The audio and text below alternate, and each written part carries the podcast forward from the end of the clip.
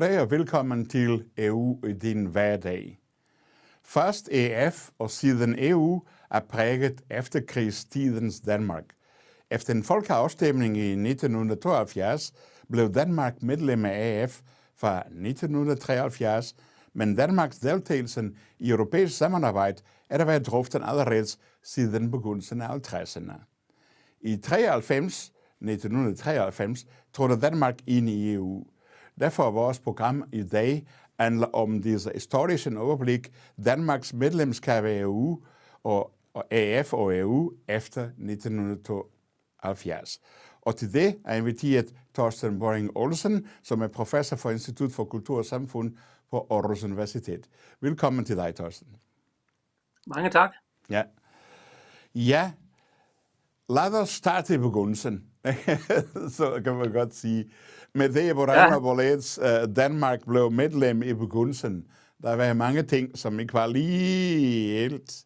Ikke? Der var mange diskussioner, der ikke fra min tid. Jeg var der ikke af. Jeg kom først i slutningen af 90'erne, men alligevel, jeg synes, det er interessant for ja. os alle at erinde disse tid. Hvordan gik det? Hvordan, uh, ja. ja. Jo, men, men det er jo for så vidt også en lang historie. Ja. Øh, og man kan jo sige, at Danmark søgte jo allerede om medlemskab i 1961. Øh, det vil sige øh, øh, faktisk øh, 11,5 øh, år før man blev medlem. Ja. Øh, og det var jo en lang proces op gennem 60'erne, øh, øh, hvor øh, det især var på grund af den franske præsident de Gaulle, øh, der gjorde, at øh, der ikke blev en udvidelse i, øh, i EF, som det jo hed på det tidspunkt. Og det skyldtes jo især, at de Gaulle var skeptisk over for at optage Storbritannien. Og Danmark ville sådan set kun med, hvis Storbritannien blev optaget på det tidspunkt. Øh, så derfor gik der faktisk noget langt, øh, gik der faktisk lang tid fra den første ansøgning blev smidt ind i 1961, og til Danmark så holdt en folkeafstemning i 1972, der gav et ja, og hvorefter Danmark så trådte fuldt ind i medlemskabet fra 1. januar 1973. Ja, Altså, jeg, jeg, jeg har læst lidt mig til det hele, så det er ikke, fordi jeg oplever det, men altså, faktisk ved jeg, at uh, Jens Otto Krav fra Socialdemokratiet var en af de store fortaler for, at man kommer i EU. Og så tror han tilbage efter Danmark. jeg tror det. Det synes jeg var lidt interessant. Ja. ja, ja. Altså, det var et chok jo for alle. Ikke? Ja. Altså, han vinder lige folkeafstemningen der den 2. oktober 1972, og 3. oktober øh, fortæller han så den overraskede øh, øh, presse, øh, og også mange politikere i Folketinget, at nu trækker han sig i øvrigt øh, tilbage øh, og, og, og, og udnævner sådan set også ved samme lejlighed sin efterfølger, der hedder Anker Jørgensen. Ja, men, men altså, der var dengang en komité til tilslutning for uh, til AF, ikke? Altså, ja. der var Erik Jensen, Eriksen fra Venstre, Jens Otto Krav fra Socialdemokratiet, Ilma Bavnsgaard fra R og Viggo Kampmann, og så Socialdemokrat. Fire, fire statsminister, ja. som alle ønskede ja til EF. Ja, ja, det er rigtigt. Og sådan var det jo, altså der var jo et, et stort flertal øh, øh, i Folketinget for, at Danmark skulle træde ind. Øh, og der er jo heller ingen tvivl om, at de fleste aviser var også på ja-siden, og øh, det var det meste af erhvervslivet også. Øh, så, så dem, der stod for et nej, Øh, øh, det var jo, kan man sige, i meget høj grad øh, den nye folkebevægelse mod EF, som inkorporerede en masse forskellige grupper, øh, nogen fra de radikale venstre, nogen fra venstrefløjen, øh, øh, øh, nogen, øh, hvad det hedder, øh, øh, øh, nogle få medier, der også var kritiske. Og så var der også i Socialdemokratiet en bevægelse, der hed, hvad det hedder, Socialdemokrater mod EEC, øh, ja. som ikke var tilsluttet, øh, hvad det hedder, folkebevægelsen fordi det måtte de ikke. Men til gengæld fik de så lov til at lave nærmest en fraktion i Socialdemokratiet. Ja, det er meget interessant, når man kigger tilbage. ja. og, så, og så hvis vi, hvis vi kigger lidt frem, så kom der Berlinmurens fald i 1999, og Sovjetunionens ja. sammenbrud i 91. Og der opstod chancer for, at Europa hvor de østeuropæiske stater kunne blive medlemmer af AF. Mm. Og det er interessant. Det, er, det, var, da, altså, det var jo rigtig interessant, øh, øh, fordi øh, øh, nu kan man jo sige, at øh, øh der er jo to jubilæer i år. Øh, det ene jubilæum, det er jo 50 års jubilæet øh, for øh, øh, den danske folkeafstemning, der sagde ja til at træde øh, ind i EF. Men der er også et 30-års jubilæum. Og det var jo, da danskerne stemte nej til Maastricht-traktaten i 1992. Ja. Øh, og begge de to, øh, kan man sige, begivenheder, de indkapsler egentlig på mange måder øh, den danske tilgang til det europæiske samarbejde. Øh, på den ene side, ja, vil vi gerne være med, men der er også grænser for, hvad vi vil være med til. Og øh, nej til Maastricht, det handlede jo meget om nogle politiske dimensioner. Det, at man øh, udvidede det sikkerhedspolitiske samarbejde, øh, det, at øh, der, man kunne lægge op til et øh, overnationalt retsligt samarbejde, og det, der lå i en dimension, også en indførelse af en fælles mønt. Det er jo interessant, fordi det her sker, som du jo selv siger, midt i et stort opbrud i Europa.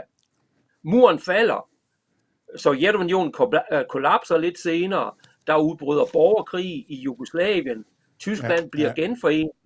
Øh, alle de ting er jo også baggrunden for, øh, at EF rykker fra, kan man sige, primært at være et økonomisk samarbejde, til også at være et politisk samarbejde.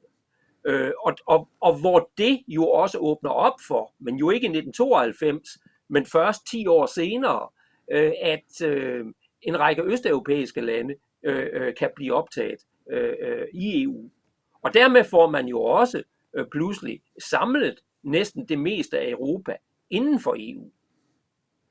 Ja, og så var det, var det selvfølgelig, altså den uh, aftale, fra, som blev kaldt som Edinburgh-målet, ikke? hvor det europæiske råd uh, var samlet, og dermed fik Danmark en aftale, som de andre EU-lande ikke har. Det er nok ja. Disse fire forbehold, ikke? Altså, det er rigtigt. Ja. Hvordan ja. er det? Hvordan? Og, øh, altså, altså, man kan jo sige, altså jeg synes, det er interessant at prøve at, at sammenligne det danske nej i 1992 med det britiske nej i 2016. Fordi ja. i, i bund og grund ligner de jo lidt hinanden. Men, men, men, men det, der skete i Danmark, det var, at man så satte sig ned bredt politisk og prøvede at finde en løsning. Hvordan kommer vi egentlig videre øh, øh, af det her? Øh, og, og det gjorde man så ikke rigtigt i, i Storbritannien, fordi der var det enten eller. Øh, der var ikke ligesom ja, ja. Øh, øh, en mulighed for at forhandle en form for kompromis. Og, og ligegyldigt hvordan man vender og drejer det selv nu, hvor Storbritannien er trådt ud, har de jo behov for nogle aftaler med EU, øh, fordi der er utrolig meget, øh, kan man sige, samvirke stadigvæk øh, mellem øh, øh Storbritannien og EU. Men jeg tror, her ser vi altså også en forskel på en politisk kultur. Den britiske politiske kultur er sådan meget antagonistisk mellem øh, to dominerende øh, øh, øh, partier, hvor man i Danmark har en større tradition for at samarbejde, samarbejde hen over midten og samarbejde politisk. Øh, Danmark har jo stort set næsten altid kun mindretalsregeringer, og det gør jo, at man er nødt til at samarbejde. Og det var jo det samarbejde, som også fandt en løsning på, hvordan Danmark så kom videre, og i virkeligheden også, hvordan EU kom videre, fordi det danske nej i 1992 blokerede jo for, at øh, EU kunne blive øh, oprettet som EU. Fordi alle lande skal jo, når der er en ny traktat, skal jo godkende traktaten. Så derfor var det danske nej, det var ikke kun et problem for Danmark, det var faktisk også et stort problem for EU. For EU, ja. ja. Ja. Og så er det klart, de fire forbehold, det var den euro, uh, det var unionens borgerskab, det var forsvar og det retlige samarbejde. Og vi har ja. set for nylig, at uh, forsvar er det forsvundet nu, så der er kun tre. Det er rigtigt. Ja. Så. Jo, men der har jo været, øh, øh, siden forbeholdene blev indført, øh, der i, øh, som du selv nævnte tidligere, øh, øh, på baggrund af det nationale kompromis, som øh, politikerne, ja. øh, som alle øh, Folketingets øh, partier, minus øh, hvad det hedder, øh, øh, Fremskridspartiet, øh, var med i, øh, der fik man jo udvirket, at Danmark fik de her øh, fire forbehold, som du nævnte. Og tre af dem har vi jo så, så forsøgt at ophæve senere. Vi forsøgte at ophæve Ømo-forbeholdet i 2000. Der stemte danskerne nej.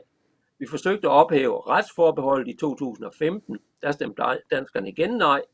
Og så forsøgte vi at, at ophæve forsvarsforbeholdet her tidligere på året i år, altså i 2022, og der stemte danskerne ja. Så på nuværende tidspunkt, der er der reelt set kun to forbehold, fordi det sidste forbehold, altså forbeholdet om unionsborgerskab, ja. det er reelt opløst af sig selv, øh, fordi ja.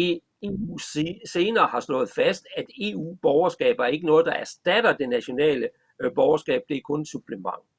Så der, hvor vi står i dag, der har Danmark stadigvæk et forbehold på retsområdet, og vi har et på ømuen. Ja.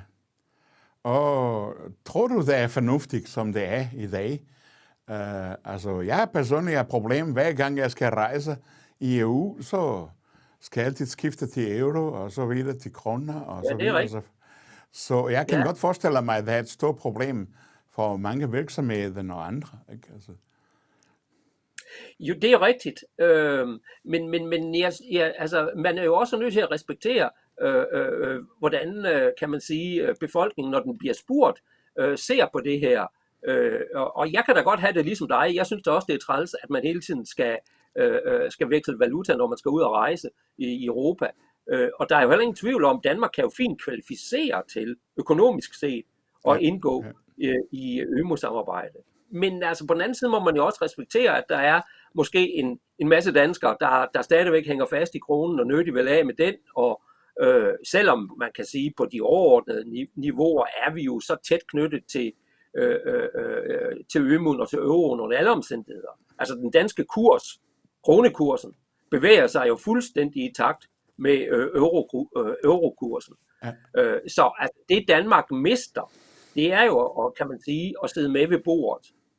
Ja. Men øh, indtil nu har det jo ligesom ikke været, øh, kan man sige, øh, øh, været flertal i hvert fald for at, at, at fjerne det forbehold. Ja, men, men hvis vi altså nu gik meget hurtigt en historisk gennemgang af EU og Danmark, ja. ikke? men hvis vi lige kigger på det hele, hvordan ser du på det, som det er i dag? Er der nogen, der skal laves om? Er der nogen til, fordi vi ved, at der er behov for en stærk EU. Der er ingen ja. tvivl om det. Og der er også Nej. EU's udenrigschef, uh, uh, Josep Borrell, ja. sagt, ja, vi skal have en armé, og vi skal have dit, og vi skal have dat. Ja. Der er det nu ikke, men, men altså, det er klart, EU skal være stærkere, fordi uh, mm. det var ikke helt klart i forhold til Afghanistan-krig, hvor der var USA, det bestemte det hele, og der ikke spurgte sin partner, ikke? Så det har skabt lige nogle mellemrum, som ikke er så godt, kan man godt sige. Ja, ja. Altså, altså EU navigerer jo hele tiden mellem øh, to hensyn. Øh, det ene, som jeg kalder effektivitetshensynet, og det andet, som er legitimitetshensyn. Ja. Øh, og, og det, der ligger i det, det er, at for borgerne er det jo utrolig vigtigt, at EU kan træffe effektive beslutninger der er, om man så må sige, kommer de europæiske borgere øh, øh, til gode.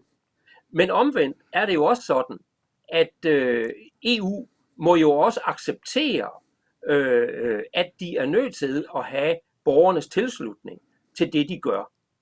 Øh, og øh, en, det er jo, der har jo været en række folkeafstemninger gennem de sidste 20 år øh, i, øh, i Europa, hvor europæiske borgere har sagt nej til mere øh, integration.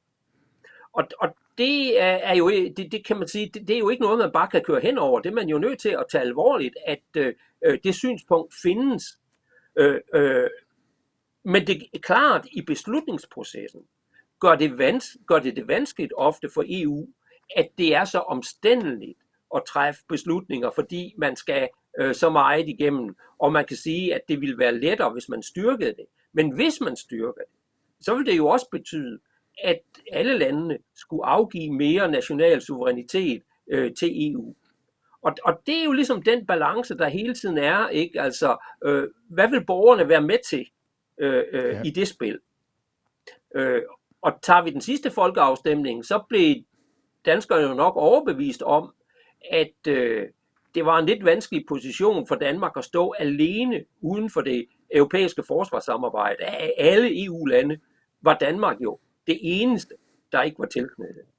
Og med krigen i Ukraine og alle de ting, vi har set der, øh, så tror jeg, at øh, danskerne accepterede, at øh, det her, det var noget, Danmark skulle være med i. Jeg er ikke sikker på, at... Øh, men det kan jo ændre sig. Altså, øh, øh, øh, forholdene ændrer sig jo hele tiden. Det er jo meget muligt, man på et tidspunkt vil sige, nå jo, men øh, det der med, med euroen, det er vi alligevel øh, så tæt på, og måske er der også mange, der synes, ligesom dig og mig, at det er træls, at man hele tiden skal veksle øh, øh, valuta. Ikke? Øh, men, men, men det er på nogle punkter også sådan, at EU skal gøre sig fortjent til borgernes tillid. Ja. ja. Øh, men den tillid kan også komme udefra, og vi lever jo i en situation i øjeblikket, hvor den globale politik virkelig er i opbrud. Øh, og det er, jeg tror jo, øh, når jeg kigger i krystalkuglen, og det er jo selvfølgelig kun en gæt, det er jo ikke noget, jeg som videnskabsmand kan sige, ja, sådan vil ja. det gå. Øh, øh, men jeg tror, det bliver sådan i det 21. århundrede, at Europa bliver nødt til at tage meget mere vare på sin egen skæbne. Der er ikke nødvendigvis et USA, der står i døren og redder kastanjerne ud af ilden øh, for europæerne. Øh, konfliktniveauet kan øges kraftigt på grund af det, vi ser øh, øh, i Ukraine øh, i øjeblikket, og andre globale konflikter. Kli- klimakonflikten for eksempel, og klimaproblemerne, giver det jo ingen mening at løse i en dansk øh, sammenhæng. Og hvis Europa skal have en stemme i det her, så er man jo nødt til at arbejde fælles øh, øh, og have en fælles europæisk dagsorden. Ja, og det er nogen, uh, som kan være svært med uh, så mange forskellige lande, ikke? Lad os tænke på eksempel Ungarn eller Polen, som bare siger alt på, på kål og så videre, ja. ikke? Jeg kan ikke lade være at tænke, ja. hvad der er starter, så var det bare sige på kål og stål. Og nu er vi rigtigt. i dag, altså helt andet ja. sted. Og faktisk må man sige, EU har gjort utrolig meget til at fremme den grønne omstilling. Altså, disse, de. uh, Green Deal er en klar eksempel på, hvor de prøver at pushe det frem. Det er rigtigt. Og det var helt klart, at EU øh, på det der globale plan, blandt de store spillere, øh, der er det da helt klart, at EU, der har den mest systematiske øh, øh, miljøprofil og klimaprofil, øh, øh, hvor USA jo svinger meget mere alt efter, hvad det er for en administration, man har. Men, men som du selv nævner, så er der jo også det problem i Europa, øh, at der er lande, der ser forskelligt på det her. Øh, altså klimadagsordenen står jo ikke nær så stærkt i Ungarn og Polen, som du nævner, som den gør i en række andre lande. Til gengæld må man jo så sige, ikke, altså, at øh, det er jo så rent faktisk øh, øh, en styrke ved EU, at det alligevel lykkes at lave en politik, som alle bakker op om. Ulempen er nogle gange for EU, at det tager så lang tid fordi ja, alle skal ja. med ombord. Ja. Og derfor, jeg synes, den Nobelpris var elfortjent fra EU, fordi ja. jeg mener, hvis ja. vi ikke havde EU, så var vi nok i krig mod hinanden. Det, det er, tror ja, jeg. Altså, det, der, tror jeg. Det, det er ikke utænkeligt, men på den anden side må man også sige, at øh, det, der jo er sket, øh, det er, at dengang Europa gik i krig med hinanden, det var jo dengang, de europæiske magter virkelig var globale stormagter. Det er de jo ikke mere. Ja. Øh, og, og derfor tror jeg også, kan man sige, behovet for krige mellem de europæiske lande nok er noget mindre, end det var i, i øh, historisk set en, en gang. Men der er der ingen som helst tvivl om, øh, at det at have EU som ramme har været med til for eksempel at forbedre forholdet mellem Frankrig øh, øh, og, og, og Tyskland, ja. som jo, kan man sige, har været den akse, som mange af konflikterne i moderne tid i Europa jo ligesom har centreret sig omkring. Ja. Og så er det en anden ting, at øh, borgerne føler ikke, at det er meget indflydelsen på EU-politik, fordi altså, jo, jeg ved det godt, vi er en repræsentativ demokrati. Vi stemmer på ja. politikere til at træffe beslutning for os. Men borgerne ja. ønsker med indflydelsen. Så hmm. tror du, der er nogen, der skal ændres i den perspektiver. Altså, så, jeg ved godt, der findes den der med, altså, hvor meget en million underskrifter, så kan den skifte nogen og sådan nogle ting. Ja, ja. Men der, der er ikke nok endnu. Nej. Altså, igen, når du ser det som en historisk proces, så er der jo sket en hel del i den forstand, at øh, øh for eksempel, altså før 1979, var der jo ikke et valgt Europaparlament. Altså, der var et parlament, men det var jo udpeget af de nationale parlamenter. I 1979 fik man så direkte valg øh, til Europaparlamentet. Og siden da har Europaparlamentet fået skridtvis mere og mere magt. Men, men det er jo klart, når vi sammenligner EU med nationalstaterne, så er der stadigvæk sådan, at på en række punkter, øh, øh, der har, øh, kan man sige, øh, borgerne ikke samme øh, tilgang og indflydelse på øh, institutionen, på parlamentet, på regeringsdannelse for eksempel, kommissionens øh, udnævnelse, som de har i nationalstater. Problemet er jo bare, og det er jo udfordringen, det er, at hvis man skal have det, så er man næsten også nødt til at føderalisere arbejdet mere. Ja. Og, og det er der borgerne hele tiden, kan man sige, er øh, øh, skizofrene, kan man næsten sige, ved at de på den ene side gerne vil have mere indflydelse, men på den anden side vil de ikke afgive noget national suverænitet. Ja, det er en svær balance, kan man godt sige. det er en svær balance. ja, ja. Men, men altså, hvordan, hvordan, altså, nu AF blev til EU i 93, det vil sige, at det er næsten 30 år, ikke? Så trænger ja. vi, at vi kigger lidt på det hele igen, og kigger på, ja. og vi kan lave nogle bedre. Der er mange, der siger, selvfølgelig EU, eller Bruxelles og Strasbourg ligger langt væk fra os i Danmark. På den anden side ja. øh, kræver det også, at borgerne er informeret. Men vi er desværre en mainstream medie, som ikke beskæftiger sig ret meget med EU. Jeg synes, det er ja. træls for at sætte livet, ja. men, men uh, det skulle faktisk uh, beskæftige sig med det, så borgerne er bedre informeret. EU lægger vægt på ja. det, men alligevel, altså ja. medien går det ikke, ikke? Uh, generelt set. Ikke? Og det synes, jeg, synes, jeg, synes alligevel, jeg, jeg synes alligevel, når jeg kigger over det, øh, kan man sige, over de her 30 år, så ja. synes jeg alligevel, det blev bedre. Øh, øh, og jeg tror jo for eksempel, de fleste øh, øh, øh borgere øh, i Danmark i dag udmærket ved, at kommissionsformanden her hedder Ursula von der Leyen. Øh, jeg tror, i hvad det hedder, i, i midten af 90'erne, der vil de fleste danskere have haft enormt svært ved øh, øh, at nævne øh, øh kommissionsformanden, der hed Santa øh, på, på det tidspunkt. Altså, øh, han var ikke en figur i mediebilledet. Ja, det ja. synes jeg alligevel, Ursula von der Leyen er, og jeg synes også, EU er det mere. Vi har også, vi kan man sige, vi har også en meget markant dansk kommissær øh, øh, i Bruxelles øh, i øjeblikket i, i, i Vestager, som jo også tit øh, øh, promoverer det europæiske. Så jeg synes, det er blevet lidt bedre, men jeg er da enig med dig i, at øh, det kan stadigvæk gøres meget bedre. Jo, jo.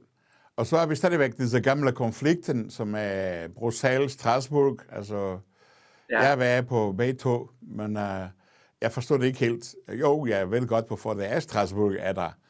men, men altså, ja, alle folk synes, at Bruxelles er bedre. Så hvorfor går man ikke det, og så burde man også spare ja. nogle penge, og, og bruge penge til andre initiativer osv. Så videre, så Jamen, det er jo fuldstændig rigtigt. Men, men det er jo fordi, der er interesser øh, i det, ja. ikke? Og det er jo akkurat det samme som herhjemme, ikke? Altså, når du har en diskussion om, ikke? Altså, jamen, hvorfor lukker vi ikke det ene sygehus? Fordi det vil være meget mere effektivt, ikke? Og, og have et stort sygehus der. Altså, der er bare, øh, kan man sige, nogle vinklinger her. Øh, den historiske udvikling øh, skabte jo øh, både Strasbourg og Bruxelles. Og der er så mange interesser i Strasbourg knyttet til at beholde institutioner, at Frankrig slet ikke vil diskutere det. Ja, og, ja. og derfor er det jo blokeret. Men jeg er da helt enig med dig, og jeg tror, de fleste er enige i, at det er jo absurd, at øh, øh Europaparlamentarikerne skal, skal, skal køre der mellem Bruxelles og Strasbourg og pendle frem og tilbage, i stedet for at man siger, parlamentet, og dermed også kommissionens betjening af, af parlamentet og samarbejde med parlamentet, det foregår i Bruxelles. Ja, ja. Ja, men det tror jeg ikke, vi, vi kan ikke påvirke, desværre. det må ikke lige selv, nu i hvert fald. det må de selv klare. Men, men uh, en anden ting, altså nu er det så, at der for eksempel, og det synes jeg er godt, at når der er formandskab, så er man hver land formandskab for en uh, ikke antal måneder, jeg tror det er seks, ikke? Um, ja. Og så hvor man kan påvirke nogle ting på det. Tror du, man skulle ja. lave flere af den ting på en anden måde, så man landene fulgte det der med indflydelsen, eller, eller er, det nok, er det godt nok, eller hvordan? Jeg tror, det er svært at, at, at ændre ret meget lige ved det der, fordi du har lavet så mange institutionelle forandringer øh, i løbet af 90'erne og de første 10 år af 2000, hvor Øh, hvis du piller mere ved det der, så giver det slet ikke mening at have et øh, nationalt formandskab øh, for EF øh, eller EU øh, mere. Øh, så så det, det tror jeg faktisk øh, er svært. Øh, men man kan jo sige, at øh, jamen, øh, skal man have de der halvårlige øh, nationale øh, øh lederskaber, øh, skal, skulle man ikke bare nøjes med at lade institutionerne i, i EU øh, klare det? Det ved jeg ikke. Altså, altså igen er spørgsmålet jo lidt det der med, at det, det, det er jo meget vigtigt også for at, øh, at have opbakningen, at man også føler et nationalt øh, øh, ejerskab til processen. Ja, ja. Øh, og det der med at have de nationale lederskaber, øh, og, og, og et af problemerne ved at have det, det er selvfølgelig, at det er ikke altid de der lederskaber er lige heldige. Nogle gange er de rigtig gode og effektive, andre gange er de det ikke. Men alle lande kommer jo igennem og prøver at have ansvaret for at skal føre, øh, hvad det hedder, øh, øh, EU's dagsorden sammen med kommissionen og ministerrådet. Ikke? Og det er måske også en god øvelse. Ja. Altså nogle borgere øh, snakker ofte af, at øh, EU-systemen og er en stor maskineri, som er meget tung og byråkratisk og sådan nogle ja. ting. Skulle man ikke kigge på det og lave det lettere, så borgerne fik mere forståelse for det? Jo, altså det, altså, det kunne man godt argumentere for, øh, og, og der er jo ingen som helst tvivl om, at den måde, som EU-systemet ser ud på, øh, det er ikke fordi EU er blevet til ved en stor plan. Altså EU er blevet skabt gennem kompromis på kompromis på ja. kompromis. Og, og, og, og, og problemet ved det, det er, at systemet nogle gange er meget svært at gennemskue. Ikke? Altså der kan være tre processer, som parlamentet arbejder på. Der kan aktiveres forskellige flertalsmuligheder øh, øh, øh, i ministerrådet, alt efter hvad det er for et emne, øh, man arbejder med. Øh, og alt det gør det selvfølgelig, at det faktisk kan være svært for borgerne at forstå, hvordan man arbejder øh, politisk. Men igen er problemet, man kan godt gøre det mere enkelt, men hvis du gør det mere enkelt, så bliver konsekvensen også næsten, næsten den, at det bliver mere føderalt. Og så skal man acceptere, at man overfører mere magt til Bruxelles. Ja. Torsten, tiden er godt for os. Det var dejligt af dig som ja. gæst. Og så fortsat god arbejde. Uh, og så ja, håber og vi, til dig. Ja, håber vi, at vi ses en anden gang. Det kan vi gøre, bestemt. Ja. Ha' det godt. Hej. Hej, tak. Hej.